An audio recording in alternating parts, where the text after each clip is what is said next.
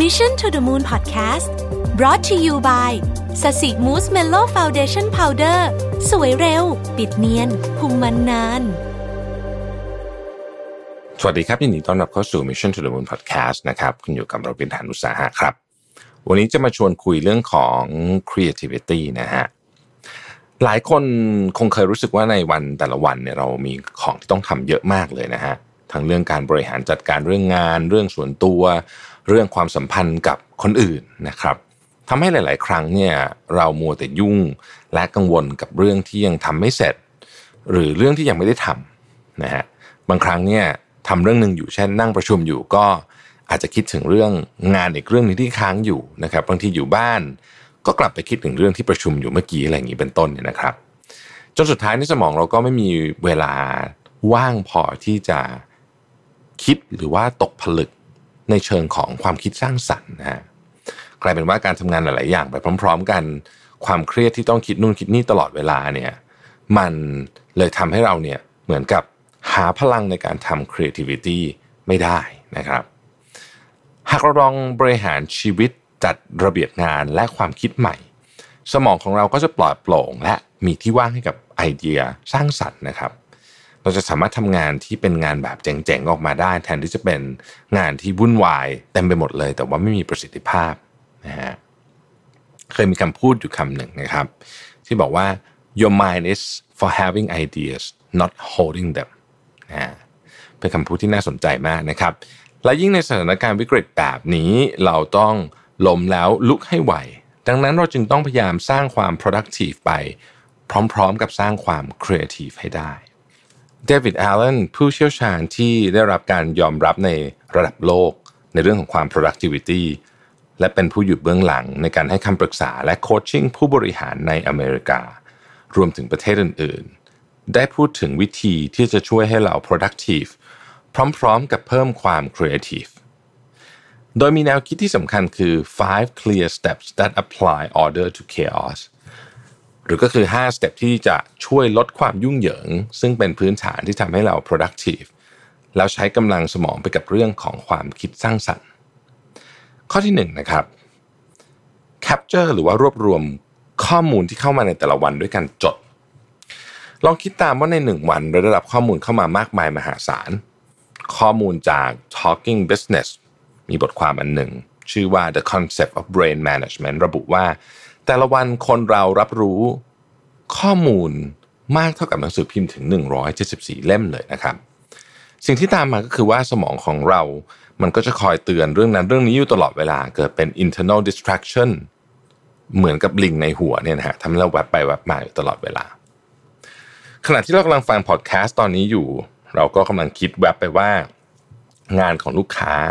ที่สั่งมาเนี่ยเราส่งไปหรือยังนะครับ หรืออะไรต่างๆอีกมากมาย ซึ่งคนเราสามารถเกิด distraction แบบนี้ได้เนี่ยเป็นหลายร้อยครั้งต่อวัน อาจจะถึง 500 ครั้งต่อวันก็ได้ ส่งผลให้สิ่งที่เราโฟกัสเนี่ยตรงหน้าเนี่ยมันไม่ได้ถูกโฟกัสจริง ๆ ดังนั้นวิธีการที่จะช่วยเรื่องนี้ก็คือ อย่าใช้แค่สมองจำว่าต้องทำอะไรบ้าง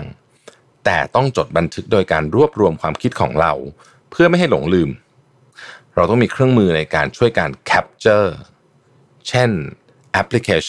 Notability อันนี้ก็เป็นอันหนึ่งที่ผมใช้อยู่นะครับ โดยเฉพาะในช่วงนี้เนี่ยที่สถานการณ์วิกฤตทำให้เราต้องทำงานที่มันมีความเปลี่ยนแปลงสูงกว่าปกติ มีข้อมูลใหม่เข้ามามากนะฮะเรายิ่งต้องมีเครื่องมือในการช่วยจดจำเพื่อให้เราไม่ต้องพะวง ไม่ค่อยไม่ไม่ต้องคอยกังวลตลอดเวลาว่ามีงานอะไรที่ยังต้องรับผิดชอบที่ยังทำไม่เสร็จอีกบ้างนะครับ ซึ่งไอ้ความกังวลพวกนี้นี่แหละก็เป็นจุดเริ่มต้นของความเครียด ข้อที่ 2 clarify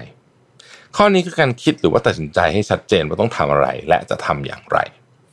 ขั้นตอนนี้เราต้องมาตัดสินใจให้ชัดว่า ข้อมูลที่เราได้รับมา เราต้องทำอะไรกับมันหรือเปล่า และถ้าต้องทำเราต้องทำอะไร หรือภาษาอังกฤษเราจะเรียกว่า what's the next action โดยในขั้นตอนนี้เนี่ยเรายังไม่ต้องลงมือทำแต่คิดให้จบในหัวว่า ถ้าเราจะต้องทำ action ต่อไปนี้คืออะไร ยังไม่ต้องทำให้เสร็จในตอนนี้ก็ได้ แต่ต้องคิดให้จบว่าทำแล้วอะไรจะทำอะไรจะไม่ทำเพราะถ้าเราไม่คิดให้เสร็จให้จบทุกครั้ง เวลาเรากลับมาเห็นอีเมลโน้ตหรืออะไรก็ตามที่เราเคยจดไว้เนี่ยนะครับ มันก็จะต้องเริ่มกระบวนการคิดใหม่ว่าสรุปเราต้องทำอะไรนะนะครับ จากนั้นก็เอาสิ่งที่เราจดไว้เนี่ยไป list เพื่อทำขั้นต่อไป ที่เราเรียกว่า organize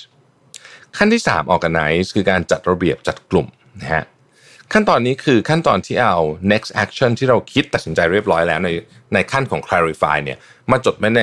list ของงาน เช่นต้องโทรหาใครอีเมลหาใครโอนเงินให้ใคร เราจะได้ไม่ต้องกลับมาคิดอีกแล้วว่า จะต้องทำอะไร และพร้อมที่จะลงมือทำในทันที ซึ่ง to do list ของคนส่วนใหญ่มักจะเขียนเป็นคำสั้นๆ หรือเป็น keyword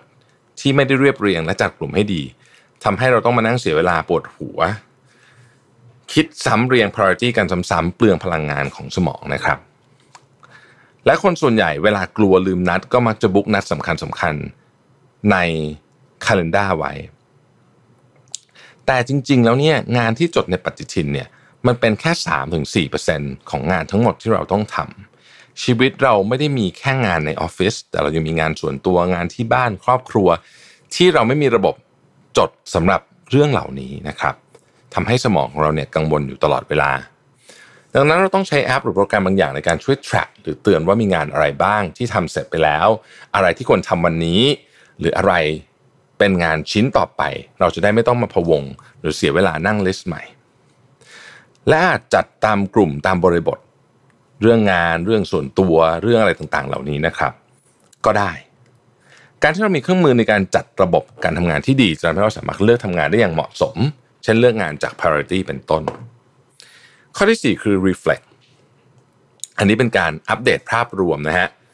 หรือเราจะเพิ่มไปด้วยมี rethink กับ recalibrate ด้วยนะฮะลิสต์งานต่างๆ ของเราก็เหมือนกับแผนที่ GPS ที่จะพาเราไปถึงเป้าหมาย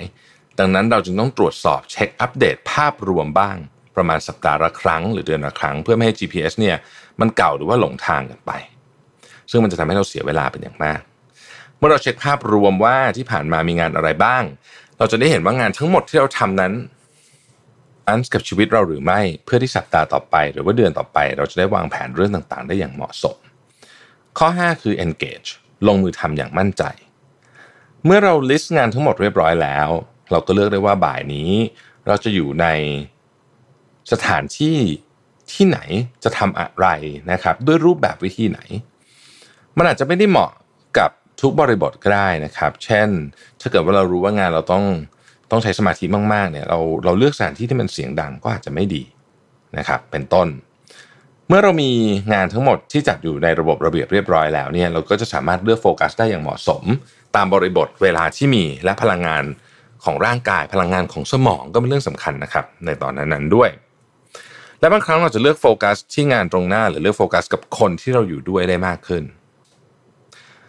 หรือเวลาที่เราอยากจะหยุดพักเราก็สามารถทำได้ เพราะเราได้เลือกในแพลนไปแล้วว่า อะไรเป็นสิ่งที่ควรทำซึ่งหนึ่งในนั้นก็คือการพักผ่อนนะฮะเพราะการได้พักจริง ๆ ก็เป็นการชาร์จพลัง ให้กลับมาทำงานได้ดี มากขึ้นกว่าเดิมด้วยซ้ำการลงมือทำอย่างถูกที่ถูกเวลาและเหมาะสมกับพลังงานนั้น แน่นอนว่ามีผลต่อ productivity และ creativity อย่างมาก ถ้าทำตาม 5 ขั้นตอนนี้ เราจะมีระบบในการจัดการเรื่องการทำงานมากขึ้น สามารถจัดระเบียบสิ่งที่ต้องทำเป็นหมวดหมู่ ทั้งเรื่องงานเรื่องส่วนตัวเรื่องต่างๆ เหมือนกับเมนูอาหารที่ครบสมบูรณ์อยู่ตรงหน้า ไม่ใช่มีบางส่วนในลิสต์ บางส่วนในสมองทำให้หลงหลงลืมหรือคอยกังวลอยู่ สมองก็อ่อนล้า โดยไม่จำเป็นผลลัพธ์ของงานก็ทำได้ไม่ดีด้วยนะครับและที่สำคัญนะครับ เมื่อมีการเปลี่ยนแปลงเกิดขึ้น เราจะสามารถลำดับความสำคัญใหม่ได้อย่างรวดเร็ว อันนี้เรายังสามารถรับมือแล้วก็ปรับตัวกับการเปลี่ยนแปลงได้เสมอด้วยนะครับ เมื่อเราสามารถจัดการตัวเองได้ดี เราก็สามารถมองเห็นโอกาสรวมถึงช่องโหว่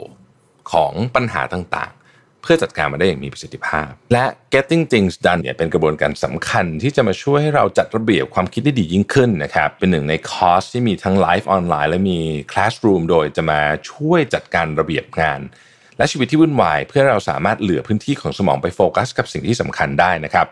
รวมถึงมีการโคชชิ่งแบบวันออนวันด้วย หากใครสนใจนะฮะสามารถเข้าไปดูรายละเอียดเพิ่มเติมได้ที่ w w w productiveplus.net นะฮะผมสะกดให้อีกทีหนึ่งนะครับ p r o d u c t i v e p l u s n e t productiveplus.net นะฮะและแน่นอนนะครับ ท่านสามารถกดเข้าไปดูลิงก์ใน แคปชั่นของพอดแคสต์ในตอนนี้ได้ สุดท้ายนี้อยากสรุปสั้น ๆ ว่าเมื่อเราไม่มีระบบการจัดการที่ดีนะฮะสมองจะมัวแต่กังวลเรื่องนู้นเรื่องนี้ แล้วก็เครียดทำให้เราไม่สามารถใช้สมองได้อย่างเต็มประสิทธิภาพ โดยเฉพาะในโลกปัจจุบันนี้นะฮะการที่เราใช้สมองได้อย่างเต็มประสิทธิภาพ สามารถทำให้เราทำงานได้อย่างมี productivity ด้วย ในขณะเดียวกันก็สามารถใส่ creativity เข้าไปในงานได้ด้วย ขอบคุณที่ติดตาม Mission to the Moon Podcast นะครับ สวัสดีครับ Mission to the Moon Podcast Presented by แป้งพับสสิมูสเมลโล